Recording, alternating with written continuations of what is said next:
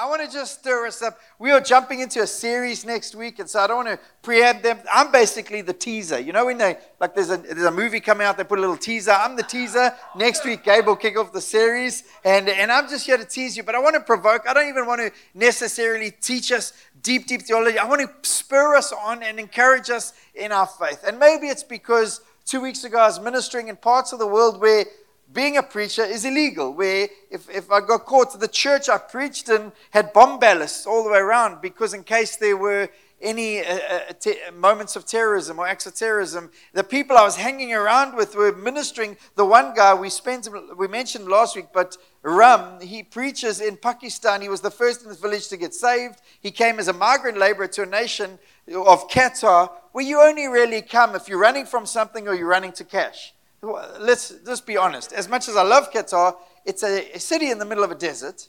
You can't really swim because it's about 38 degrees in the sea. It's humid, it's salty, it's, it's did I mention humid? And it's, um, and, and the last time I was there last year, I was there for five days. I didn't see the sky because it was a dust storm. You don't run to that place, but yet God has pulled people to the desert to find a deep well of life of what only God can do. And so Ram came for money from Pakistan. He worked for two years. Then he had to go home, but he went home with the gospel inside of him. He went back to his village, preached the gospel till his family got saved. And then this year at Easter, he invited his villagers. And you've got to understand there are terrorists who don't like, and people in Pakistan who will come after the church. When Rob and them go and minister there, they have to have hired security to escort them. But Ram just preaches the gospel. Maybe we have a photo of Ram. We showed it last week. I just want to remind us he's about this big. I don't want to overestimate. If, if we have that photo, there he is. He's about this big, and he's the most courageous man I ever met. Because the gospel burns inside of him. What's burning inside of you today? What's burning? What's burning? Uh, and, and, and I love the footage of the celebrations of the Springboks and grown men standing in stadium just crying. Didn't you enjoy that image of the game wasn't even over, and they put the image of the one guy, and he's just he's just weeping. He doesn't know what to do. he's like, "We haven't lost. We haven't." I'm just crying.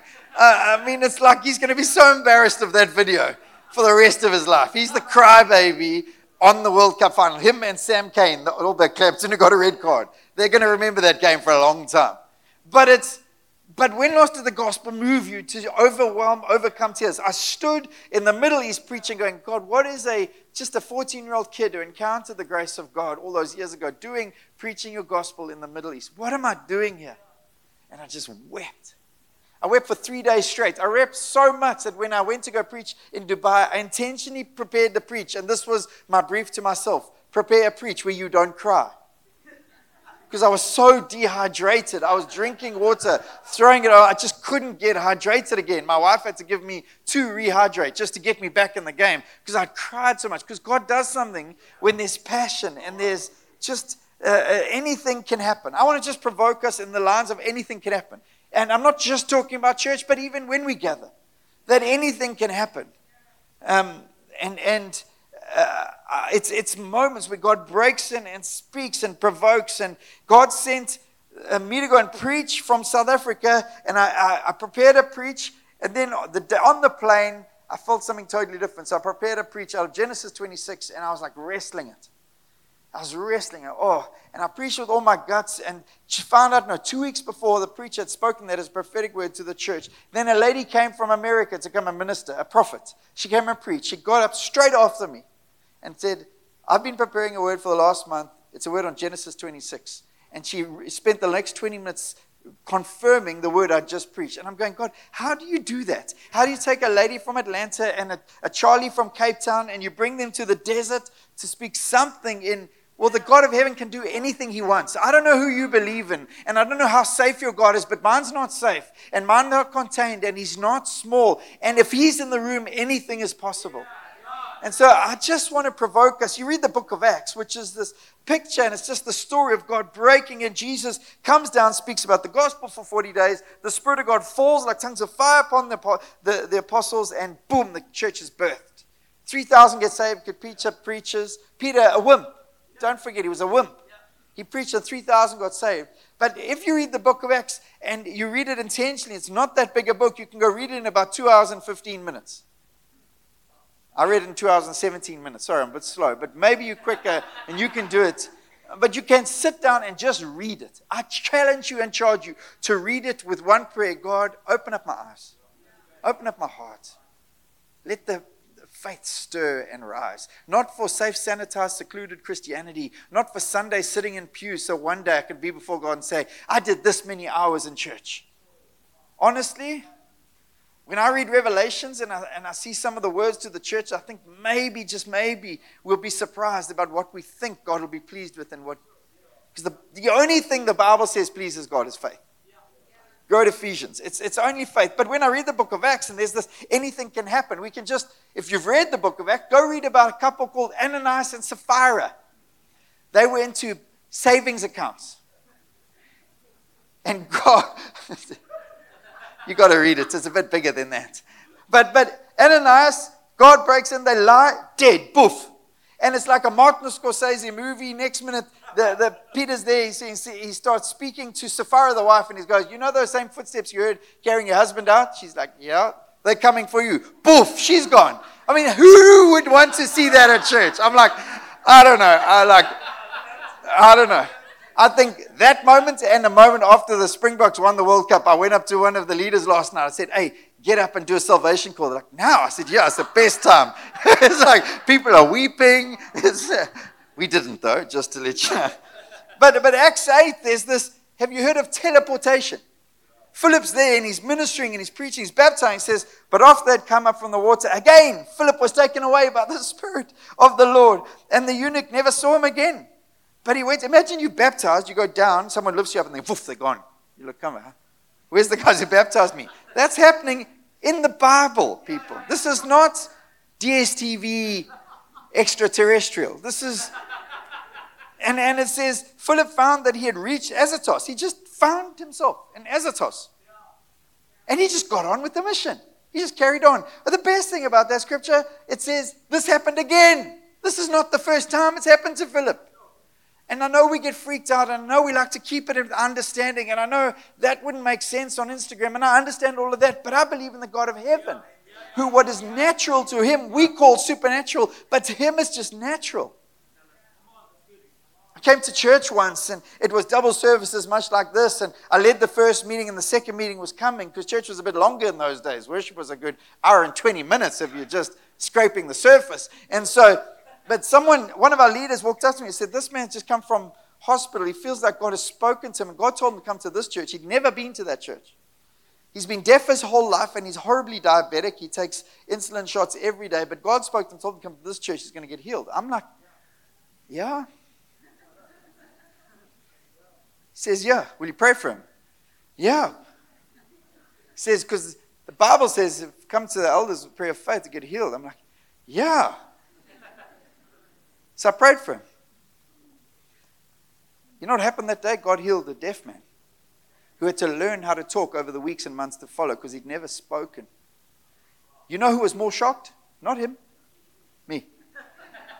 although I preached the gospel of healing, although I believed in a Savior who healed, and my paradigms had become limited and small. And I'm telling you, it happens because of our pains, it happens because of our preferences, it happens because of our smallness. And I just want to provoke something of a poof in our hearts that we would see the God because I feel like, and it's, I'm a feeler. If I'm in a room, I feel. I, I, I feel pain, I feel brokenness, I feel it. I don't know why. I wish I could shake it off. I don't like it. It causes me to cry a lot, but I feel. I feel like God is wanting to do something with us. And this is not a provocation to craziness or, I mean, uh, there's the longest sermon ever preached in Acts chapter 20. It was so long that the one dude fell out the roof, out the window on the third floor. Read it. Acts chapter 20, verse 7 to 12. And the guy's name, what's his name again? I keep forgetting. Eutychus. Eutychus is there, and like the apostles preaching, he's like, woof, he's gone. Poof, falls three stories, dead. And then raised to life again. That is a church service, people. That is why we're building up. We're going to just go up. But I don't know when you read that stuff, what do you think? Are you thinking, why do you think God gives us those stories? They're testimonies of the glorious one who says, when you tell the testimonies, God will do it again. So, so, so Mishi leads worship. Well, she did in the first service, but she doesn't have voice now. So Lebo jumped up and helped out a little bit with her. But But Mishi told the testimony of a year ago, her husband, Johan, who many of you know, but Johan was really, really sick. I mean, uh, really, really sick, like deathbed sick. I went to visit him in hospital, and I remember coming home, and my Candace said, How is he? And my first comment, it's going to sound weird, so stick with me. I said, He's got very nice teeth. and that might sound stupid to you, but this is why. Because I'd never seen his teeth, because he'd lost so much weight that all I could see was his teeth. Because everything was so drawn back. And two weeks ago, that same man who was on death's bed God has raised up. Brought life and vitality. He's dreaming. And for the last six months, he trained. And he told me six months ago, I'm going to run a marathon, trail running. And I try to put every break on him and saying, Is that wise? Do you know what you're doing? Run around the block. He ran a marathon two weeks ago. So we tell the story. Why? Because God wants to do it again. Because some of you might not be physically, but spiritually, emotionally, relationally on deathbeds, and your teeth are showing, but no, it's no other life. I believe in a God who, in a moment like this, could stop the room. Just stop the room for you. He's done it before. He'll do it again. And so I want to just encourage us in that vein towards being that community and this potential that anything is possible, but it's anything is possible when God's in control. So I want to provoke you with just scripture. I just want to read scripture and say this kind of life is not exclusive to those who lived in the book of Acts days. It's a description of what's possible for us. So it says this Acts 16, verse 6 to 10. Paul and his companions traveled throughout the region of Phrygia and Galatia, having been kept by the Holy Spirit from preaching the word in the province of Asia. He just, just stopped there. For, he just got kept. Didn't got blocked, wasn't banned, but it says the Spirit of God was so near to him, so real to him. He had not just encountered him on a Sunday, and the Spirit of God wasn't just for a church service, the Spirit of God was just for the journey to keep them.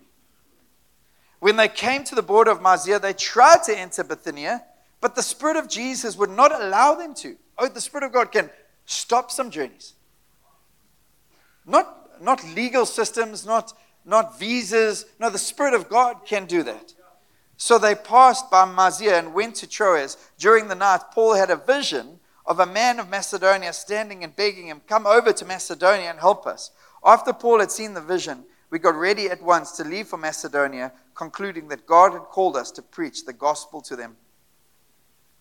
So the Spirit of God keeps them from going one direction, stops them from going another, speaks to him in a dream of heaven, uh, of a man in Macedonia calling him, and immediately we got ready at once to leave for Macedonia. I'm just calling us. Faith looks like something.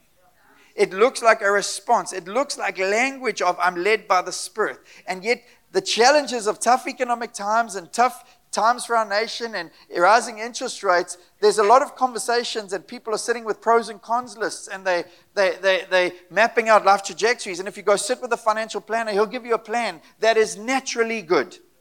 And, and if you go sit with an economist, they'll give you plans. And if you go sit with life planners, and if you're young and you go sit with, uh, uh, um, I don't know, educational psychologists and those help, they'll give you plans that are naturally good, but they'll never be supernaturally led. And my job is to preach the gospel and the Bible to you in a way that you understand this is for us. This is for us.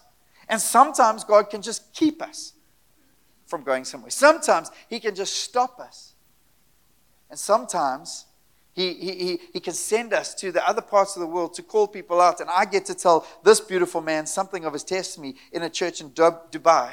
Just a Charlie from Cape Town gets to tell a beautiful testimony of a man and his family in a church in Dubai so that another man who's running from his life, he's running from his brokenness, gets called out so that his life can be changed.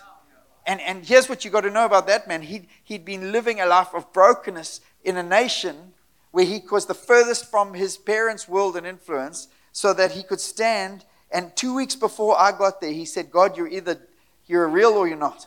So I'm going to trust that you are. And here's what I'm going to do. The Bible tells me to pray and fast. He started a Daniel fast two weeks before and said, You've got to speak to me. God sends a Charlie from Cape Town. My name's not Charlie, sorry, it's Mark. He sends a Mark from Cape Town who's nothing special to preach But just because Mark was prepared to be stopped, I, I literally went to a church to preach something where I wouldn't cry. That was my desire. I was so tired. Mark was there. I could barely stay on my feet. But in worship, I said to my wife, I feel like I've got to preach from Jonah. I've got to change it. This is in the worship. I've come from another nation to preach. They're expecting something classy and smart. God says, no, preach from Jonah too.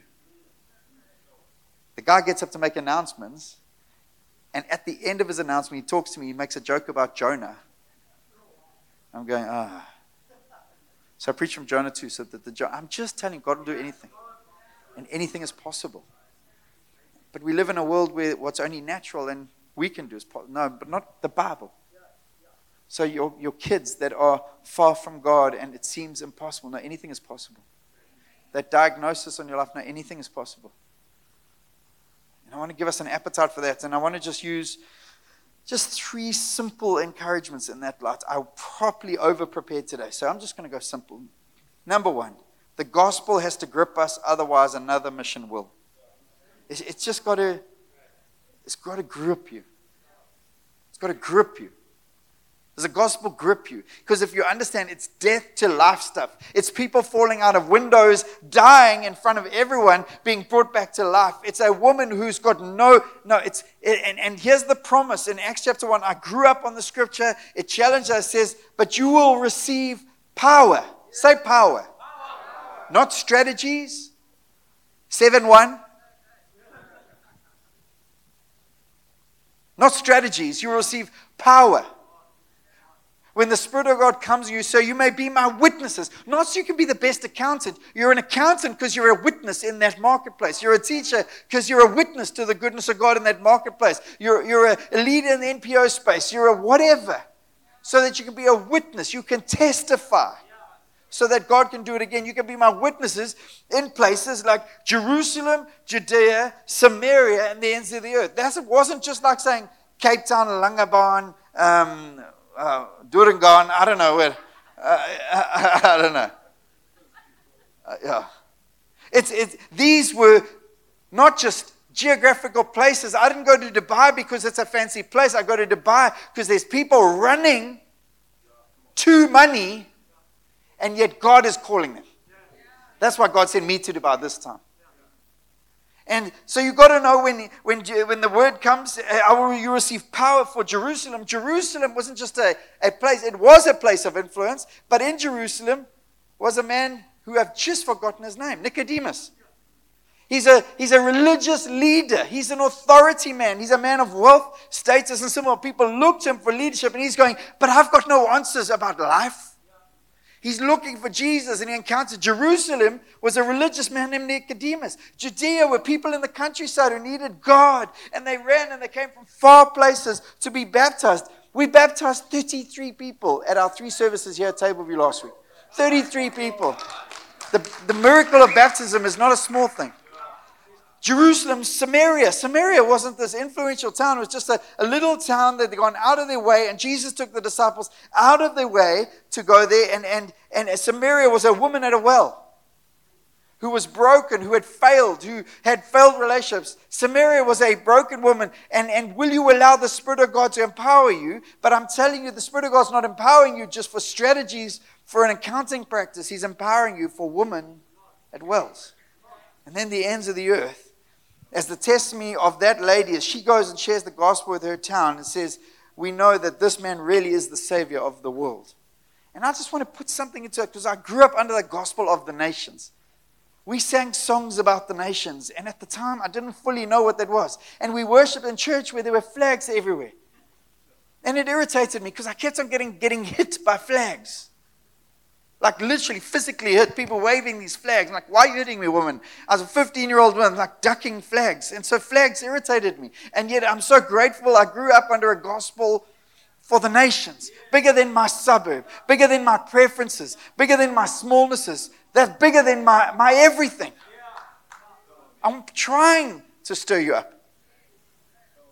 And sometimes the flags came and they got in the way. My one mate, Sid Jolson, wrapping his flag. It was a big three meter long flag, so very few. And he, he whipped it around and he got caught off guard and the thing wrapped around. He's on stage, wrapped in a flag.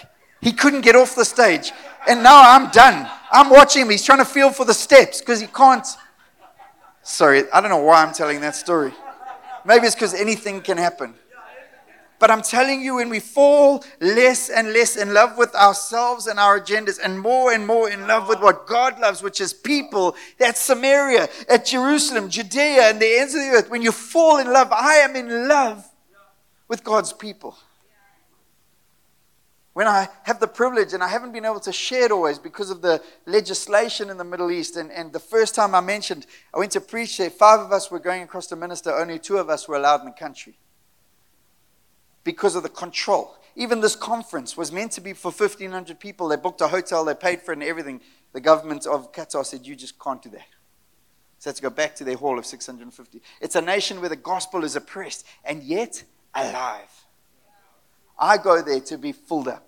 I go there to encounter God. I go there to worship next to Ram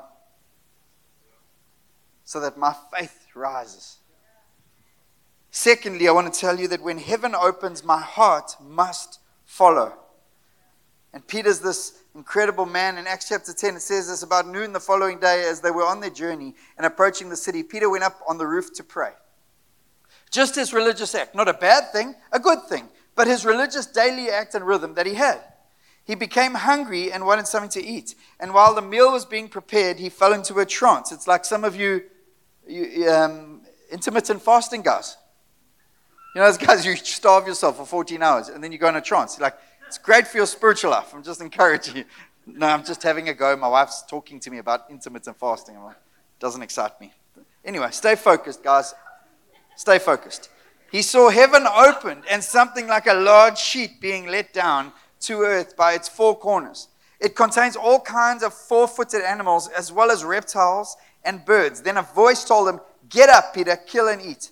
Surely not, Lord replied. I've never eaten anything impure or unclean. The voice spoke to him a second time Do not call anything impure that God has made clean. And God is getting not just to his religious understanding, He's getting to his heart. He's saying, I'm showing you a vision of heaven so I can get to your heart. Why? Because there's a mission called the Gentiles. And the end result is you and I heard the gospel because God into a man's God got into a man's heart, not just his head. And because God got into a man named Peter's heart, the gospel started going to the Gentiles. See, even these amazing disciples, they preached, but they preached to their own people. They didn't understand the gospel. God had to get into a man's heart, show him a picture of heaven so that the gospel would go. When God shows you a picture of heaven, it's not just so you have a picture of heaven. And you can go paint a picture of what it was like or write a book that everyone will read. When God, and honestly, when God shows you heaven, and if you've been to heaven, you will preach the gospel to the ends of the earth because you'll be so moved by a picture of Jesus. And I don't know, I've never been to heaven, but I feel like I've heard his voice at times.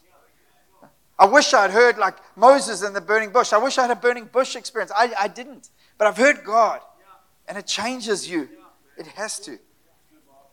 The gospel starts to spread. There's so much more I want to say that, about that, but, but today we benefit because the gospel went to the ends of the earth. What's the smallness in your heart? That a picture of heaven needs to break open. Stay on your knees. Keep worshiping. Get a little hungry if you have to. And fast and pray. And lastly, simply this not a new message, but something I feel like I'm speaking everywhere I go. Fear must fall. And we read about. I went to visit Quinton at his house about 18 months after the lockdowns were finished. And we were standing outside and we were talking, and I just noticed outside of my eye his neighbor running around his house. I'm like, hi. Hi. Until lockdown, his neighbor used to run in the suburbs. He'd run around this beautiful city we live in where you can see a mountain from almost anywhere. But because of fear gripping his heart and constraints and those walls becoming not little walls that keep us in and helpful things that protect us, they're becoming the walls that keep us closed down and small. 18 months later, he's still running around his house. And believers are doing the same. And I'm telling you, can have an ocean of faith, an ocean. And we can sing songs like oceans.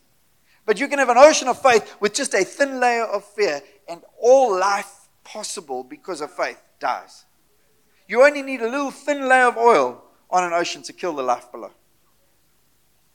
You can have an ocean of faith for healing and an ocean of faith for, for God's grace, but if you don't trust God with your money, I'm telling you, fear is your master. And yet the Bible speaks and challenges us and reveals to us that it's the privilege of sons and daughters. This is what it says. I want to, I'm jumping ahead there. Oh gosh, what have I done here? I'm going to jump ahead. I'm, I just want to take us to Moses and land with Moses. Because we know Moses is this man of faith, and he is. But actually, Moses was a bangbroek. He was. Right at the start, God says, I've called you to something. He says, oh, but I, I can't speak and I, am not there. What if they don't listen? And what if no one listens? What if Pharaoh doesn't listen? What if, what if, what if, what if? He spends his life asking, what if? Like he's some strategic consultant helping God. God just says, and he comes and here's the uh, uh, Exodus chapter 3. He's the burning bush experience. He sees a bush and God speaks to him from the burning bush and he can't even, he fears God at first. And God says, Don't fear me. And then he keeps speaking. We see in Exodus 4 this encounter with the living God. And Moses answers, What if they don't believe me or listen to me? And say the Lord did not appear to you. Then the Lord said to him, What is in your hand?